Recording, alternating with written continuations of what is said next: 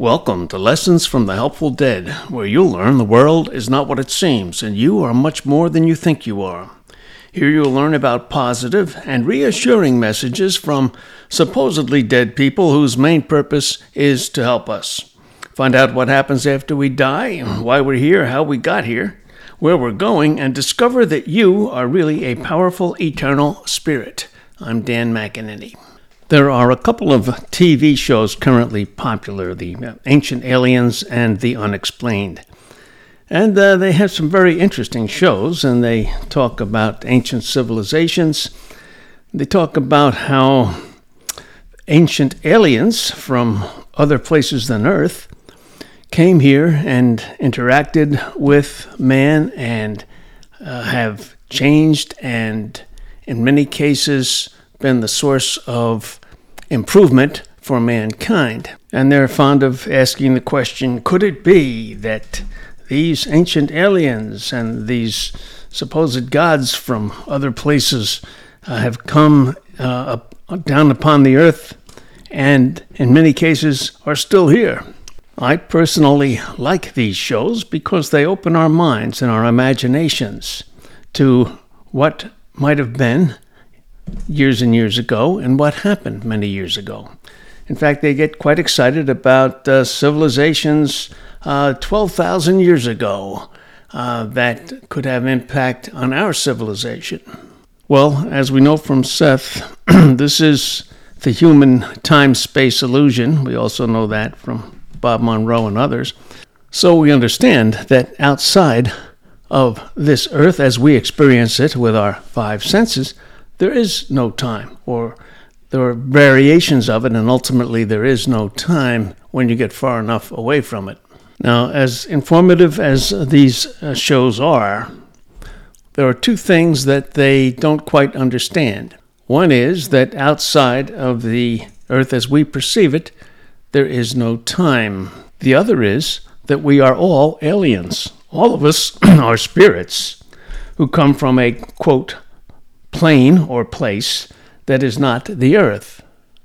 As discussed in previous episodes, we come in for various reasons, but all of us are indeed aliens who, as I've explained in previous episodes, we go on to experience all sorts of different realities, and this is one of them. Now, in that regard, to give you uh, another perspective, uh, I'm going to read what Seth said about this uh, back in 1974. Uh, and I have touched on these ideas, or some of them in the past, but uh, from this particular perspective, this material gives us new insights.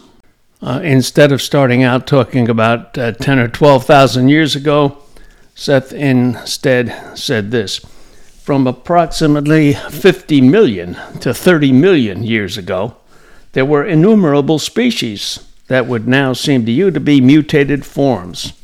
The distinction between man animal and animal man was not as clear as it is in your time. In some ways, consciousness was more mobile, more, less centered, and more experimental.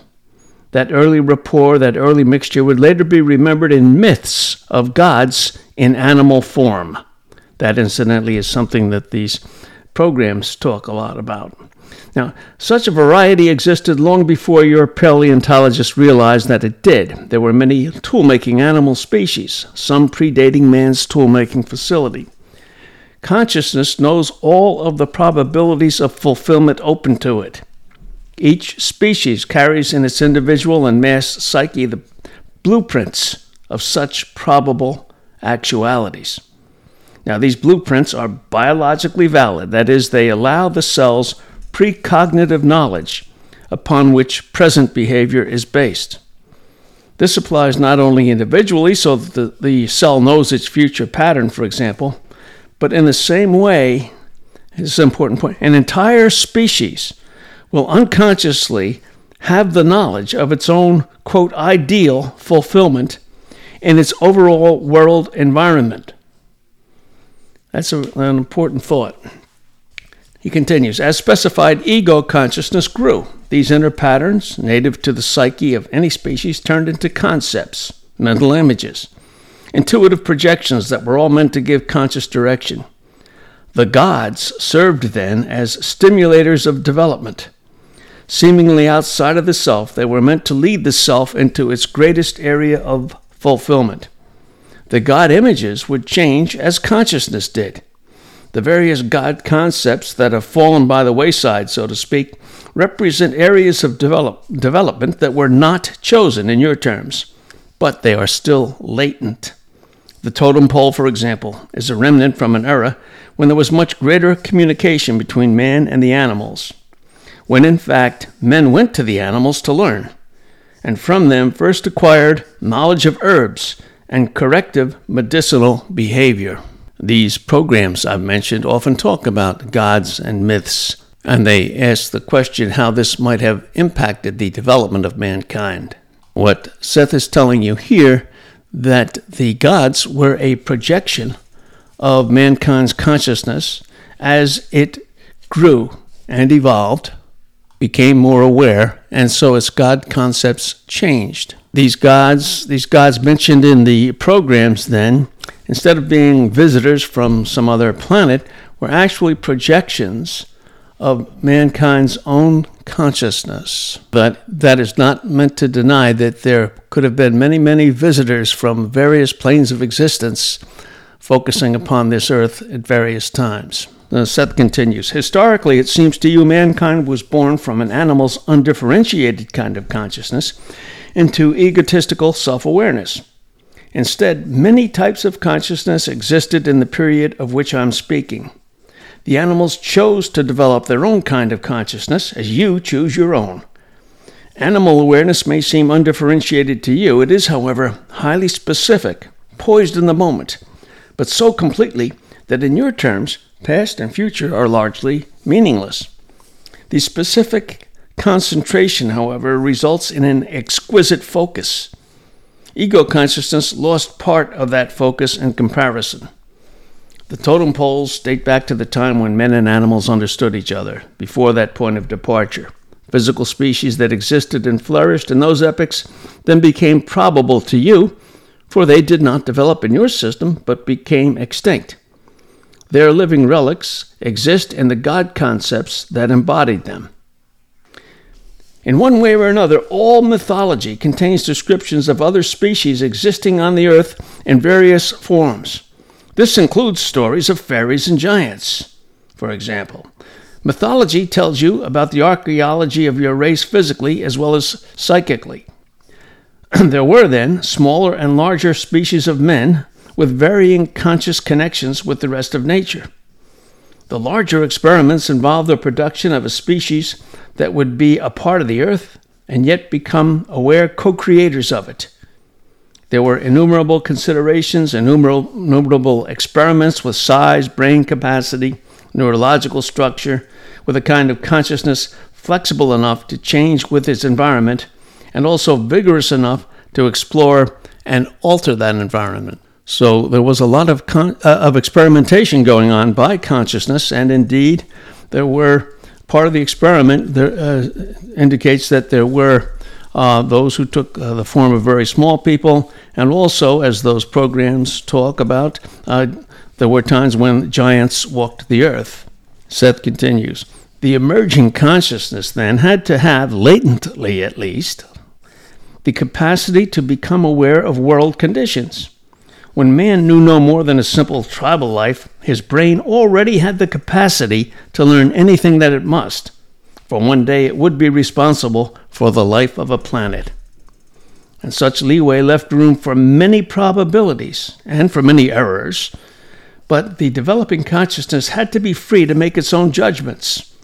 It would not be programmed any more than necessary by, quote, instinct. It was, however, biologically locked into earthly existence, and so meant to understand its natural heritage. It could not separate itself too much then or become overly arrogant. Its survival was so linked to the rest of nature that it would of necessity always have to return to that base. It responds to an inborn impetus for its own greatest fulfillment and will automatically change directions in answer to its experiments and its experiences. There are great sweeping changes in religious concepts abroad in your times, and these represents these represent man's innate knowledge. His consciousness, his psyche, that's the big self who we really are, is projecting greater images of his own probable fulfillment. And these are seen in his changing concepts of God. Now, Seth's concluding remarks there touch on a concept that we've talked about before. Many of our religions are fine and they suit our purposes for their time.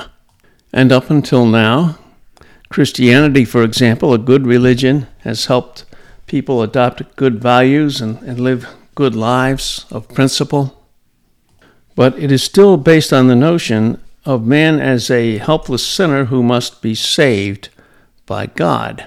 But if we're ever to realize our true potential as conscious co creators of what we experience, as the most potent consciousness unit in any universe, as Seth noted when talking about who we really are, our big self, our psyche, if we're ever going to advance within our time framework, if we're ever going to advance to the point where we begin to understand that, we have to expand on the Christianity concept of God and understand the definitions of God that we've discussed in previous episodes. That God is all that is, that God is a simultaneous infinite explosion of all that is, uh, that God is a primary energy gestalt who gave us all the freedom to explore and create as we chose. I discussed that in more detail in the episode where we talked about the primal dilemma. Consistent with our development as conscious co creators will also be a greater awareness of the infinite number of realities that exist all around us, not only in space, but in different frequencies, in different non material forms, forms that don't take up space. So it helps us to understand that 30 to 50 million years of our years ago, consciousness was experimenting and expanding and developing and as conscious co creators of what we experience, we're still doing that. And we'll do it within the framework of our time space illusion until we've learned all that we can. And then we will proceed to whatever reality we choose to experience, quote, next, realizing that next is a relative term depending upon how much time will influence our experience in those other realities. That concludes our discussion for today, and once again, I'm Dan McEnany, bringing you Lessons from the Helpful Dead.